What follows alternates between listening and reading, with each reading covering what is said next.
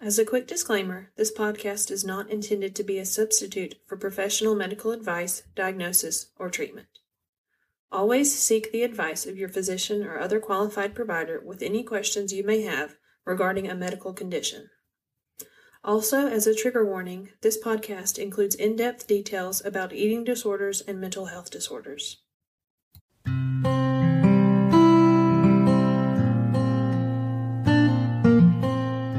Hi, my name is Lauren, and you are listening to Southern Fried Recovery. We're glad you're here today. Hello, and welcome back. We are so glad that you have decided to join us for the second episode of Southern Fried Recovery. And by us, I mean my husband and I, who is my usual co host, but I think he will not be joining me until the next episode when we really delve into the depths of my eating disorder. I want to talk in this episode about childhood. And it wasn't until probably I was in my 20s that I started to remember these things from my childhood that really shaped up what was going to happen to me at the age of 14. And, you know, it, it, took me years to even say out loud that I had an eating disorder. I knew I did. I knew that what I was doing was not normal or healthy but I never said it out loud. It was like this this secret that I tried to keep, and it was like a a friend that I tried to protect, and that is the way I viewed my eating disorder. But let's go back to maybe five years old. I briefly mentioned in the first introductory episode of Southern Fried Recovery that I was always in the 90, 95th something percentile in height and weight. And I later had a therapist say to me, and it, it made so much sense. He said, Well, yeah, if you're going to be in the 90th percentile for height, it would make sense that you're in the 90th percentile for weight. And it, it kind of clicked then that, that that's okay. That was that was fine. Um, but I remember asking my mom after a doctor's appointment, maybe when I was five or so, you know, mom, mom, what do these numbers mean? What is 90, 95th percentile? What does that mean? And she told me she said that that means you're you're taller and you weigh more than than 90 95% of children your age. And she later on you know she told me that she was not explaining that for any other reason than for it to be informational. But i took it as well you're heavier and fatter and taller than all the other kids. So i just in my mind it meant i was bigger and i like I said last time, I already knew that I was taller than the boys. I wore bigger clothes than all the girls, and that was tough. Um, and it was tough to hear. But I will defend my mother to this day because that that was not her intention for me, for me to to internalize that and think that there was something wrong with me. She was just being informational about it, and and for that I thank her. So, also around the time I was maybe five or six years old, um, I I went to doctor's checkups every year, and I, I don't know if this is one of the ones where they checked my height and weight, but my doctor told me that I always needed to be a part of the Clean Plate Club. Now, maybe if you're from the South, maybe that's, I don't know if that's a regional term. I don't know if you've heard that before from your doctor but it basically meant that what my parents put on my plate I should eat. And so at the young age of five, I was already not practicing intuitive eating because I was not listening to my body's hunger and fullness cues, and I was just eating whatever was on my plate. And I'll, I'll always remember, you know, times that I, my parents put food on my plate, I ate whatever that was, whether it was soup or spaghetti or pizza or um, chicken, anything. And when I got done, I would, you know, proudly exclaim, "I'm a member of the Clean Plate Club," and we would celebrate. And it, it was it was like this great feat that I had I had achieved, and I think that started out um, some very unhealthy patterns with eating, and from then on, I I always tried to eat whatever was on my plate. And I guess it was ingrained in my brain that if you left food on your plate, then you were not going to be healthy. And how little did I know that it was the exact opposite. So that was around the age of five or six. Maybe the age of six or seven, I had a project in school. And my mom was a teacher at the school I went to, and I I never missed out on doing my homework. But for whatever reason, um, this particular day we were driving to school and it, it dawned on me, Mom, Mom, Mom, Mom, Mom, Mom, Mommy, Mama, Mom, I forgot to do my health project. And so we, we panicked. We got there early, luckily. So we sat in the car and we did this project. And it was, um, I, I guess it was either from the PE teacher or the my, my homeroom teacher, maybe for a science lab or something. Um, we did a project where it asked you, you know, certain foods if they were good or bad, as in, you know, if, if food has moral value, which is not true, but that's beside the point. Um, and it, it asks, you know, what what are some foods that you could eat that would be bad? And we were in a hurry, and so my answer was Coke and a lot of pizza because I did not know what else to put. I don't I don't think I put anything like cookies or cake or anything, but I remember thinking that a lot of pizza and Coca-Cola was going to be bad for me. So I rushed and put it down and I answered the rest of the questions and I think I got a 100 on the assignment. But it was kind of ingrained in our brains also from an early age that food was inherently good or bad. And you should stay away from bad foods and only eat the good foods. Like, I guess, salad, carrots, things that now we know would not fill you up and would not be part of a balanced diet, but we were just, you know, and I don't blame the people that taught us this because, you know, they, they had a job to do and they were taught to teach us all of these things and they had to do it. And like my dad always said, you know, if, if I don't do my job, they're going to find someone who will. And I'm sure that was in the teachers' minds as well. But I, I will always remember the pizza and Coke assignment from, you know, ages six or seven on as is teaching me that certain foods were bad. Now let's skip ahead. I was maybe nine years old at this time. And my, maybe I was eight. My grandfather had recently passed away. He passed away when I was seven. And we had a big family yard sale. My, my granny had lived there for a couple of years after he passed away, before she moved. Um, but we had a yard sale to get rid of some of the things that she no longer wanted. And it, it kind of became this big family yard sale. So I brought my old clothes that I couldn't wear anymore. My mom did the same. We had household items, all, all kinds of things. And so I was so excited just to make a little bit of money. And for some reason, I was excited that at least here, when you have yard sales, you get up at the crack of dawn. And I was I was just so excited about it all. And my excitement was short-lived. Um, there was a girl who came to the yard sale that I, I kind of knew from school. She was a year or two older than me. And she was tall and she was slim, and I saw her pick up a pair of my old jeans. And she wrapped them around her waist and they would have been too big on her. And I thought that um, I, I felt like I was an inch tall. And I I remember thinking to myself, you know, older girls should be bigger than me. Why is this girl that is a year or two older than me. Why are my pants basically falling off of her?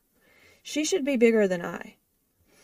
And that that was the first time that I guess I really realized that not all bodies were the same and that you know not that that was okay, but that that was going to be the reality. And so that hurt me pretty badly because I I you know, I already talked about things that had happened in previous years and that was just another thing that, that made me feel like I was not good enough because this older girl was smaller than I was. Let's skip forward to maybe 11 years old. I um, had a lot of friends, a lot of family, you know, for for all intents and purposes, I was very well loved. But I did not love myself. And that was starting to manifest the more all of these aforementioned events happened. I remember this incident where my friends and I had all gotten the same necklace. It was a gift for us. And every one of them put on their necklace. And it looked beautiful, and I was so excited. And I think it was around Christmas time. And I went to put on mine, and it did not fit around my neck. And that, I.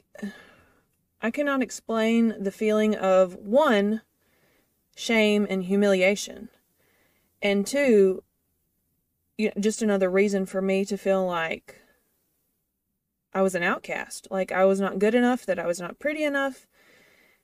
And we had to go to a jewelry shop and get that necklace expanded so it would fit around my neck.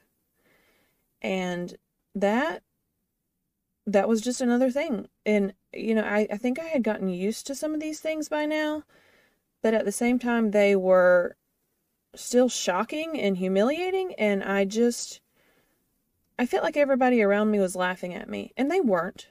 I, I, I do not remember a single soul laughing at me during that instance when the necklace didn't fit me.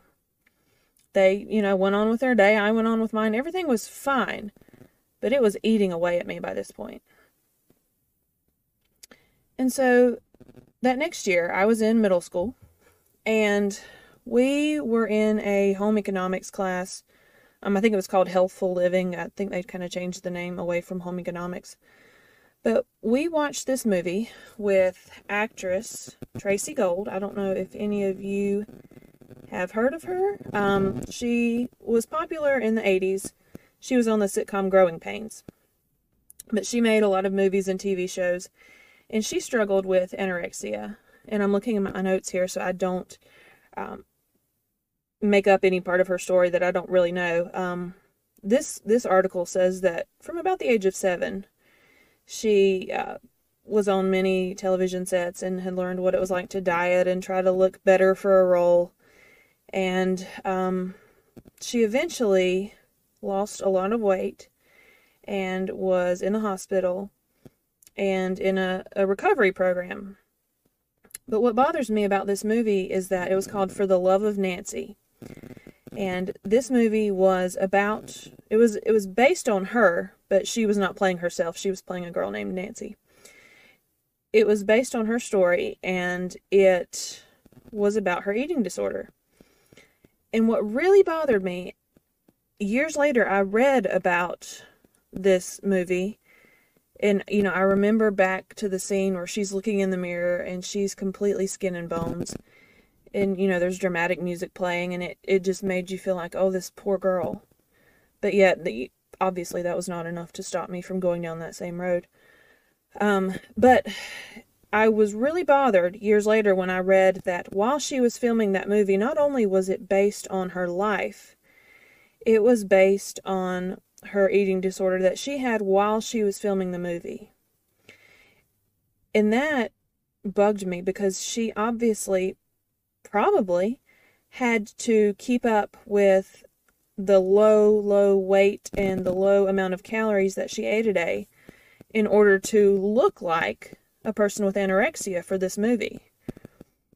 And that's always kind of sat with me that yeah, it's great that they told her story in that way, but it was extremely damaging to her. I, I can imagine for her to think, you know, I have to continue to diet and lose weight and starve myself because if I don't, I won't look like the anorexic girl that they want me to play in this movie.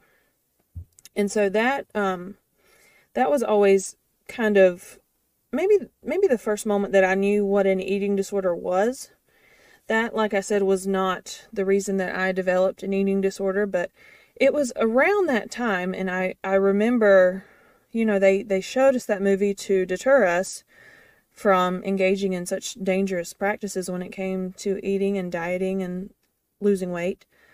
Um, like I said, we were we were 12, 13 years old, and we were still developing and growing, and so there was no no reason for us to want to lose weight when we were still um, growing and we were still trying to let our bodies develop naturally. And all of that kind of made me think about anorexia in, in a way that makes me mad at the industry um, a little bit, the, the entertainment industry, because they, they tried to do a good thing with showing this movie and letting us kids, and I say kids because we were, um, we were preteens, but we were kids, letting us see firsthand what an eating disorder looks like. But for Tracey Gold, that had to have been damaging to her.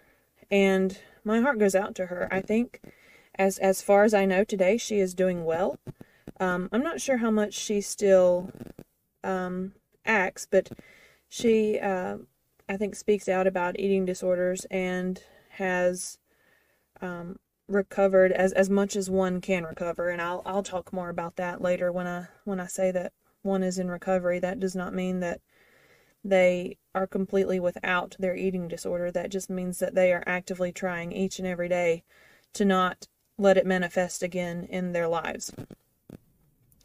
So that was maybe 6th or 7th grade. The last part of my childhood that I want to talk about was maybe the first thing that I thought about when I realized I had an eating disorder and when I realized that I wanted to in my recovery practice more intuitive eating and you know appreciating the fact that I allow myself to eat. Because for so many years I didn't. Um, and this memory revolves around health class in middle school. And we would learn about, you know, healthy foods, um, hydration, our bodies, our, our growing and changing bodies. And there was a poster in the room. I don't even think it was a poster, I think it was handwritten by our health teacher that said, and I quote, if it tastes good, spit it out. And that is how we were taught to eat and to pay attention to what we eat. Excuse me. And again, going back to the elementary assignment of pizza and Coke, we were taught that anything that tastes good was bad for us. And what kind of life would we be living if every single thing we ate did not taste good to us? What would be the point? Where would be the joy? I wrote about that health teacher later on in a college assignment about my eating disorder and um, how that teacher really influenced me later in life and not um, in the most positive of ways. But again, teachers were just teaching what they were taught themselves, and that was their job, and they had to do it to the best of their ability. So I don't hold a whole lot of ill will towards this particular teacher. But I am grateful that we are in a place where we are encouraged to eat a variety of foods and that we are encouraged to nourish our body with tasteful foods and not things that we hate. Because if you eat, you know, all of these things all day long that do not satisfy you emotionally and physically, what what's the point?